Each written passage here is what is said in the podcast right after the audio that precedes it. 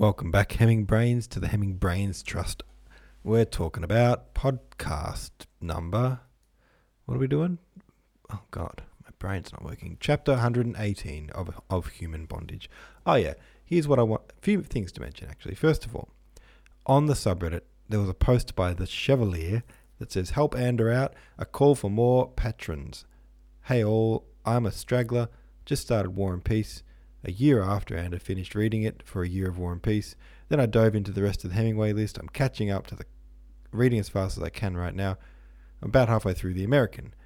Uh, I don't participate in the discussions much because I'm so far behind, but I plan to when I eventually catch up. Uh, blah blah blah. Um, oh, basically, it just says um, he is surprised, or she, they are surprised that um, there's so few patrons for such a big community anyway, it's just a call. It's a call to arms for everyone to support the podcast via Patreon. I just wanted to make it clear that a, I did not ask the Chevalier to do that. So um, the Chevalier has done that by their own volition. Uh, and B, that I really appreciate that the Chevalier has done that. It's really kind of you to uh, try to wrangle everyone together for a little support. Um, via patreon.com slash the Hemingway list. Thank you so much for doing that. And thank you to my Patreons who support the podcast that way. Um, so that was the first uh, little thing I wanted to say. Thank you for making that post. I don't often see anything posted on the Hemingway list other than sort of the daily discussions. Um, but it's always nice when I see something else posted on there, and especially nice when it's something like that. The other thing I wanted to say is I need to announce the next book. We've only got four chapters left of this book, so we need to sort out our reading copies for the next one. And I've just opened the result up to see that we will be reading War and Peace. So the good news is that you have a couple of weeks to um, to get your copy of War and Peace. You have a couple of weeks um, because we're going to be starting on January first. So we're going to have a little break of about two weeks between finishing this book and starting the next one, um, which kind of times out nicely, doesn't it, for the whole Christmas holidays and the um, and the New Year's sort of thing and it will start the new year on January 1st with a with a reading of War and Peace. I think that's really cool. So in the meantime, in those 2 weeks in between, we will still be doing daily discussions. What we're going to do is some poetry. We're going to do some poetry. Now we had two ideas, and I'm not sure which one I like better. They've both got their pros and cons. My idea was to do a handful of Shakespeare's sonnets. Do one sonnet per day for 2 weeks the only well, the con there is that those sonnets aren't on the Hemingway list, so it's kind of off topic slightly. I think it's not too much of a stretch. I'm sure that Hemingway read those sonnets at some point. I'm sure he was a fan of Shakespeare. Um, so I feel like it's quite relevant. And I feel like it's the kind of thing that our community could do a good job of dissecting each one of those poems. So that's option A. Option B is to read some of the poems from the Oxford Book of Verse, which is on the Hemingway list. So that's a big plus for that. It's on the Hemingway list, so it's relevant to this list. The downside to that, though, is that we are going to read that book in the near future when we come around to it.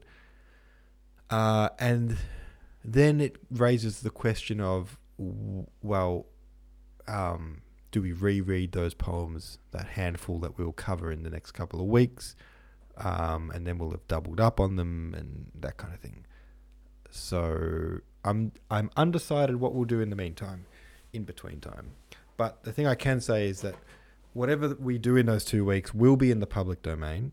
You won't have to go out and buy a book um, to fill those two weeks. We'll, we'll we'll be able to find online versions of them and I think what we'll even do is because they're just a single poem, is put the full poem into the daily discussion so you can just read it right there in the Reddit discussion. I think that's a pretty easy way to do it. It's just a question of what those poems will be. But uh, that's going to be easy. You won't have to source them, they'll be supplied for you in the Reddit. Nice and easy. Cool. Very cool.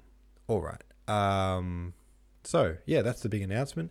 War and Peace. It won by quite a lot, which I'm glad because I felt like I kind of swayed the vote a bit by saying that that was my preference but it won by a bit of a landslide. And also, last time I included it in the list, it won as well. And I remember that I then had to sort of go back on it and say, oh, I was just including it to see if people were interested, but we're not going to do it. And then people got upset that they'd voted for it and it won, and then we're not doing it. So, anyway, we are doing it. It won with 45.9% of the votes, so nearly 50% of all the votes. Um, and the and the second place was Buddenbrooks by Thomas Mann, with only um, with twenty seven percent was the next highest. So it had nearly double the amount of votes as the. Um, I'm going to say like not quite double, but nearly double the amount of votes as the the next best one. So that's that. That's what we're going to do. War and Peace. I'm actually really excited to reread War and Peace. I love War and Peace. Um, I've reread well, I've more than reread. I've rewritten the first book of War and Peace, the first um, 16 chapters, I think it is, uh, as Aussie translations, which means line by line dissecting and rewriting it. Um, and revisiting that first book was an absolute pleasure. I really loved it. So I'm excited to revisit War and Peace. It's also reinvigorated my my love my love for the um, Aussie translation version of War and Peace. And you know what? Actually, I'll circle back on that around to the Patreon because part of the Patreon was um, to support the hosting of the Hemingway List podcast and also to support the translating of War and Peace into Aussie. Now, there were sort of goals with that. It was like once we reach a certain amount per month, I will do a certain amount of chapters per month of translation. But we never reached that first goal. I think the first goal was $50 a month. And we never quite got to $50 a month with Patreon support. So I never got locked into like, um, okay, now I have to produce, you know, one chapter per week or whatever it was. So if you're a fan of the Aussie version of War and Peace, um, go on to the Patreon and um, and support it there. Now, I another interesting thought is here's this. Hear, hear me out here. If the Patreon um, gets to if the Patreon gets to one hundred and fifty dollars per month, now, it's not even at $50 a month yet, so it needs to get quite significantly higher. But if it gets to $150 per month, the goal for that amount of money was this is my pledge I will translate one chapter of War and Peace per day. Now, we've already got a few up our sleeves, so we're already ahead a little bit. But if I'm translating at the, at the pace of one chapter per day, and I'm doing that about a month in advance of where the Year of War and Peace people are at, then it means you can essentially read a Year of War and Peace using my translation next year. Uh, so there we go. There's a goal for us. It's um, you know, that's a bit of a far-fetched goal. 150 per month is a big amount. Um, it's well, it's more than triple what we're on at the moment.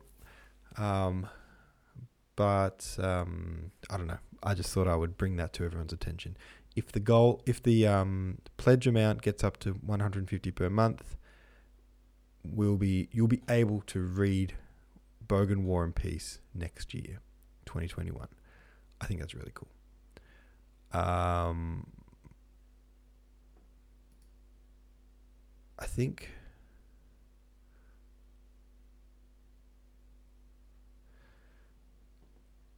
Um, do, do, do. I'm just looking at the. Um, yeah, the pledges. You know what? I should really update the pledges. The sorry, the rewards, there's not really any rewards up until up until the highest tier, which is 150 per month. Um, then there's a reward, but up until then, it's just sort of like you know dollar per month because you want to support the podcast, five dollars per month because you want to support the podcast, ten dollars a month. There's no rewards because I just think I don't really think it's about the rewards for most people. It's just a way to support it. So maybe I should revisit those. Anyway, I just realized that I'm just sort of thinking out loud at the moment. I'm asking you to support a podcast, and yet I'm doing such a terrible job of hosting this very podcast at this very time. Okay, let's actually talk about the chapter. How long have I been recording for? 45 minutes. Uh, discussion prompt one Does Phil deserve the adventure slash happy ending he wants for himself? Um, and discussion prompt two Whoever guessed that Phil plus Sally Nicely done.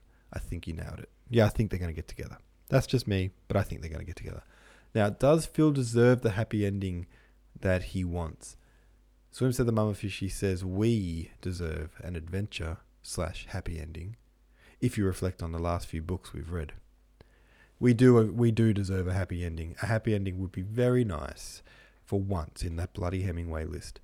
Um, but, but, hear me out would it be satisfying to see Philip get his happy ending?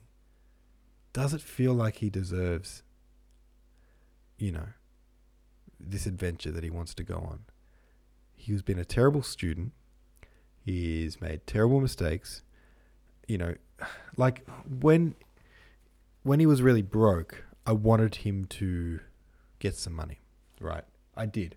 But then when he went and visited his dying uncle who was like a father to him and just was just like, oh, hurry up and die so I can get some money.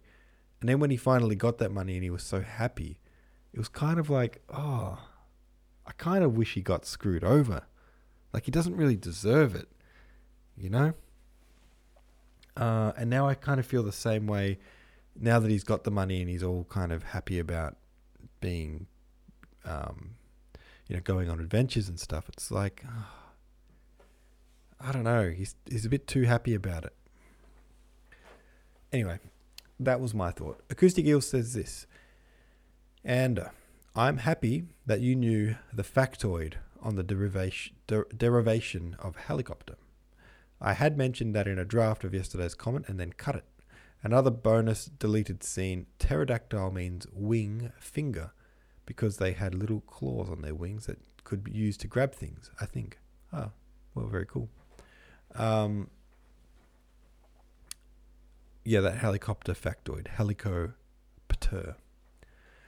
Uh, if I can sidetrack the discussion for a minute out of curiosity, in America, the dominant cultural group only speaks English, and in Europe, you learn your local language, English, and maybe French or German too. Where is Australia on that continuum? Do significant numbers of white Australians speak a language other than English? The bit about the lads and lassies in the hop field and the marriages that always happen at the end of the season seemed like strong foreshadowing. Yeah, very good point. Plus, he's noticing all these attractive features about Sally. It almost seems too obvious now. Yeah, I think so too. Uh, yeah, no, Australia um, has a primary language being English, um, using the UK um, spelling and grammar rules. Um, so we speak British English here, essentially, with our Aussie slang attached to it, and we don't really have a, a secondary language, an official sort of secondary language. Australia uh, English is the primary language. There is no secondary language, so it's yeah, it's really just English. Um, and then, you know, obviously, um, people speak their own languages in their own communities within that, or you know, people who have migrated, that kind of thing. Um, and we have, you know, uh, especially Melbourne, where I'm from, is they kind of refer to it as a melting pot, as in as if to say, um, it's very multicultural. So there are a lot of different languages spo- spoken in uh, Melbourne for sure. Um, but yeah, no, English is the is the primary language. Swim said the mummerfish. He said, "Here are some statistics for you uh, percentage of people who speak a language in addition to English, where English is dominant Australia, 21%. US, 21.8%. Oh, wow. So even less in Australia than in, in, uh, in America. Um, Britain, 38%. Canada, 14.2%. While English is the dominant language in Australia, many people speak a language other than English within their families and communities. This linguistic diversity is an asset for Australia and makes us more competitive in trade as well as fostering international ties and cultural exchange. Well, there you go. Um, and it goes on to list all different percentages for all different places. But there you go. That answers your question about Australia. Um, no, it's but we we just speak English here, other than if you uh, are from somewhere else. I am Norwegian. Said, oh yeah, and there's also indigenous languages, um, but those are very rare. I think even um, sort of indigenous in, in, indigenous people um, rarely speak those languages themselves. Collectively, here we go. Collectively, Australians speak over 200 languages. Of these, over 50 are actively spoken Australian Indigenous language. Um, wow, there's 50, there's more than 50 Indigenous languages. I know there's a lot of them. Australian Indigenous languages are spoken by less than 1% of the total population. Um, yes, very, not many people speak it. I think, um, yeah, it's quite I think some of them are even like sort of dying languages. I believe. I might be making that up though. I am Norwegian said, Why we park on driveway and drive on a parkway. Very good. Very, uh, I don't know, poignant. I don't know. Anyway, hey, let's just read the next chapter. This podcast has gone on long enough. Uh, what are we doing here? Chapter 119. Cool, cool, cool, cool. Ready, set, go. Philip had not a basket of his own, but sat with Sally. Jane thought it monstrous that he should help her elder sister rather than herself, and he had a promise to pick for her when Sally's basket was full. Sally was almost as quick as her mother. Won't it hurt your hands for sewing? asked Philip. Oh, I know. It wants soft hands. That's why women pick better than men. If your hands are hard and your fingers all stiff with a lot of rough work, you can't pick near so well. He liked to see her deft movements, and she watched him too now and then with the maternal spirit of hers which was so amusing and yet so charming. He was clumsy at first, and she laughed at him. When she bent over and showed him how best to deal with a whole line, their hands met. He was surprised to see her blush. He, he could not persuade himself that she was a woman because she because he had known her as a flapper. He could not help looking upon her as a child still.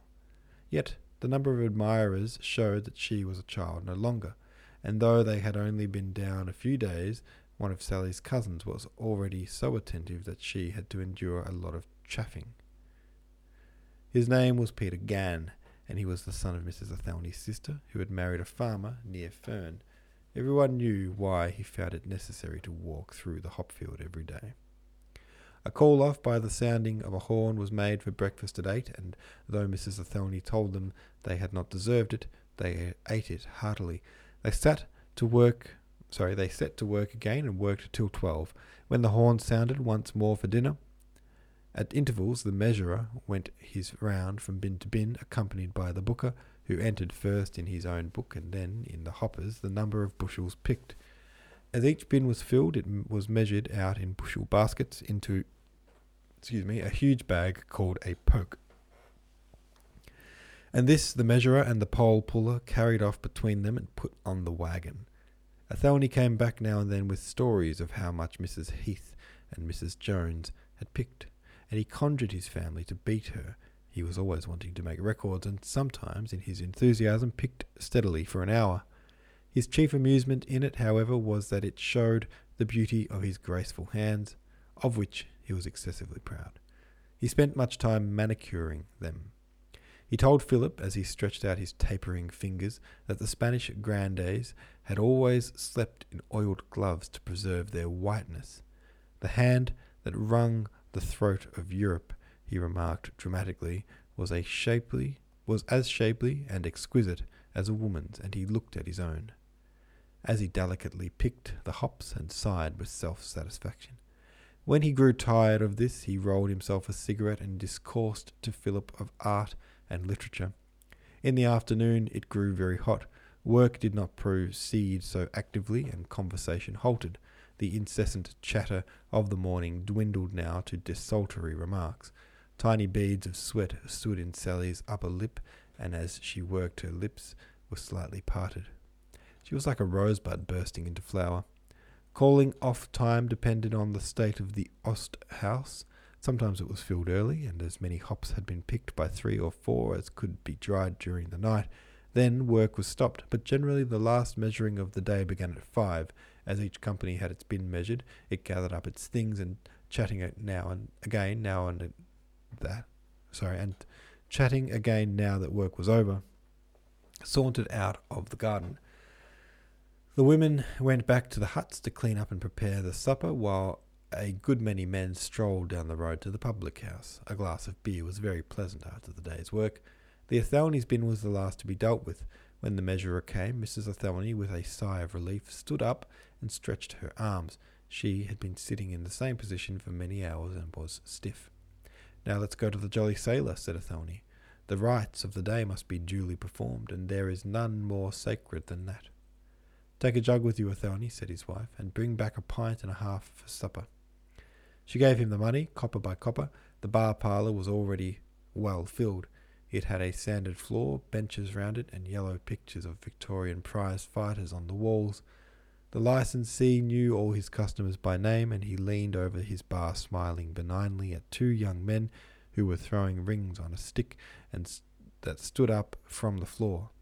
Their failure was greeted with a good deal of hearty chaff from the rest of the company. Room was made for the new arrivals. Philip found himself sitting between an old labourer in corduroys, with string tied under his knees, and a shiny faced lad of seventeen with a love lock neatly plastered on his red forehead. Athelny insisted on trying his hand at the throwing of rings. He backed himself for half a pint and won it. As he drank the loser's health, he said, I would sooner have won this than won the Derby, my boy. He was an outlandish figure, with his wide brimmed hat and pointed beard, among those country folk, and it was easy to see that they thought him very queer, but his spirits were so high, his enthusiasm so contagious, that it was impossible not to like him. Conversation went easily. A certain number of pleasantries were exchanged in the broad, slow accent of the Isle of Thanet, and there was uproarious laughter at the sallies of the local wag. A pleasant gathering. It would have been a hard hearted person who did not feel a glow of satisfaction in his fellows. Philip's eyes wandered out of the window where it was bright and sunny still.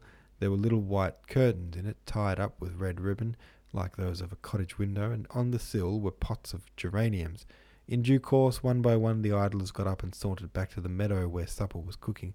I expect you'll be ready for your bed, said Mrs. Athelny to Philip. You're not used to getting up at five or staying in the open air all day. You're coming to bathe with us, Uncle Phil, aren't you? The boys cried. Rather. He was tired and happy. After supper, balancing himself against the wall of the hut on a chair without a back, he smoked his pipe and looked at the night. Sally was busy. She passed in and out of the hut, and he lazily watched her methodical actions. Her walk attracted his notice. It was not particularly graceful, but it was easy and assured. She swung her legs from the hips, and her feet seemed to tread the earth with decision. Athelny had gone off to gossip with one of the neighbours, and presently Philip heard his wife address the world in general. There now, I'm out of tea, and I wanted Athelny to go down to Mrs. Black's and get some. A pause, and then her voice was raised. Sally, just run down to Mrs. Black's and get me half a pound of tea, will you? I've run quite out of it. All right, mother. Mrs. Black had a cottage about half a mile along the road, and she combined the office of postmistress with that of universal provider. Sally came out of the hut, turning down her sleeves. Shall I come with you, Sally? asked Philip. Don't you trouble. I'm not afraid to go alone. I don't think you were, but it's getting near my bedtime, and I was just thinking I'd like to stretch my legs. Sally did not answer, and they were set out together. The road was white and silent. There was not a sound in the summer night. They did not speak much. It's quite hot even now, isn't it? said Philip. I think it's wonderful for the time of year. But their silence did not seem awkward. They found it was pleasant to walk side by side and felt no need of words. Suddenly, at a stile in the hedgerow, they heard a low murmur of voices, and in the darkness they saw the outline of two people. They were sitting very close to one another, and did not move as Philip and Sally passed. I wonder who that was, said Sally. They looked happy enough, didn't they? I expect they took us for lovers too. They saw the light of the cottage in front of them, and in a minute went into the little shop. The glare dazzled them for a moment. You're late, said Mrs. Black. I was just going to shut up. She looked at the clock. Getting on for nine. Sally asked for half a pound of tea. Mrs. Athelny could never bring herself to buy more than half a pound at a time, and they set off up the road again. Now and then some beast of the night made a short, sharp sound, and it seemed only to make the silence more marked. I believe if you stood still you could hear the sea, said Sally. They strained their ears, and their fancy presented them with a faint sound of little waves lapping up against the shingle. When they passed the stile again, the lovers were still there, and now they were not speaking. They were in one another's arms, and the man's lips were pressed against the girl's. They seemed busy, said Sally. They turned a corner, and the breath of warm wind beat for a moment against their faces. The earth gave forth its freshness. There was something strange in the tremulous night, and something, you knew not what, seemed to be waiting. The silence was on a sudden pregnant with, was on a sudden pregnant with meaning. Philip had a queer feeling in his heart. It seemed very full. It seemed to melt. The hackneyed phrases expressed precisely the curious sensation. He felt happy and anxious and expectant. To his memory came back those lines in which Jessica and Lorenzo murmured melodious words to one another, cupping, capping each other's utterance. But passion shines bright and clear through the conceits that amuse them. He did not know what there was in the air that made his senses so strangely alert. It seemed to him that he was pure soul to enjoy the scents and the sounds of the savours of the earth. He had never felt such an exquisite capacity for beauty. He was afraid that Sally, by speaking, would break the spell, but she said never a word, and he wanted to hear the sound of her voice. Its low richness was the voice of the country night itself. They arrived at the field through which she had to walk to get back to the huts. Philip went in to hold the gate open for her. Well, here I think I'll say good night. Thank you for coming all that way with me. She gave him her hand, and as he took it, he said, If you were very nice, you'd kiss me good night like the rest of the family. I don't mind, she said. Philip had spoken in jest. He merely wanted to kiss her because he was happy and liked her, and the night was so lovely. Good night, then, he said, with a little laugh, drawing her towards him. She gave him her lips. They were warm and full and soft. He lingered a little. They were like a flower. Then, he knew not how, without meaning it, he flung his arms around her. She yielded quite silently. Her body was firm and strong. He felt her heart beat against his. Then he lost his head. His senses overwhelmed him like a flood of rushing waters. He drew her into the darker shadow of the hedge. All right. there we go a little, uh, a little, another, another chapter down. Not a little chapter. Um, there's uh, old Philly getting a bit of a kiss. Good on you, Phil. Have your say about this chapter at the subreddit. Thanks for listening. I'll see you tomorrow.